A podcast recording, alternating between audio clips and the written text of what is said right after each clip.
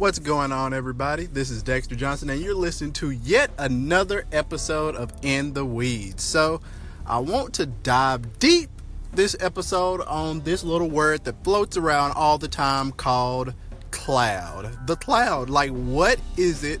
How does it relate to you? Do you actually use the cloud?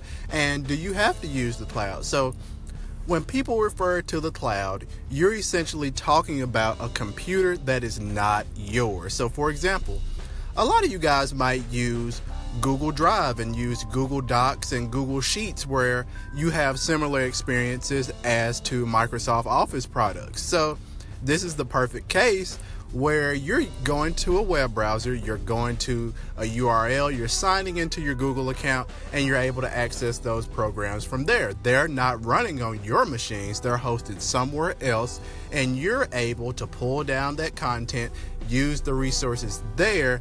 And get your work done. That is what the cloud is about. And when you hear people mentioning the words cloud first, they're thinking about putting these things there first versus putting them on traditional hardware machines that you have access to. So essentially don't get confused by the cloud. Don't get confused by all of the jargon that you hear. When you think of cloud think other people's stuff other people's computers. And the fact is the cloud is everywhere. Whether you like it or not you're using the cloud.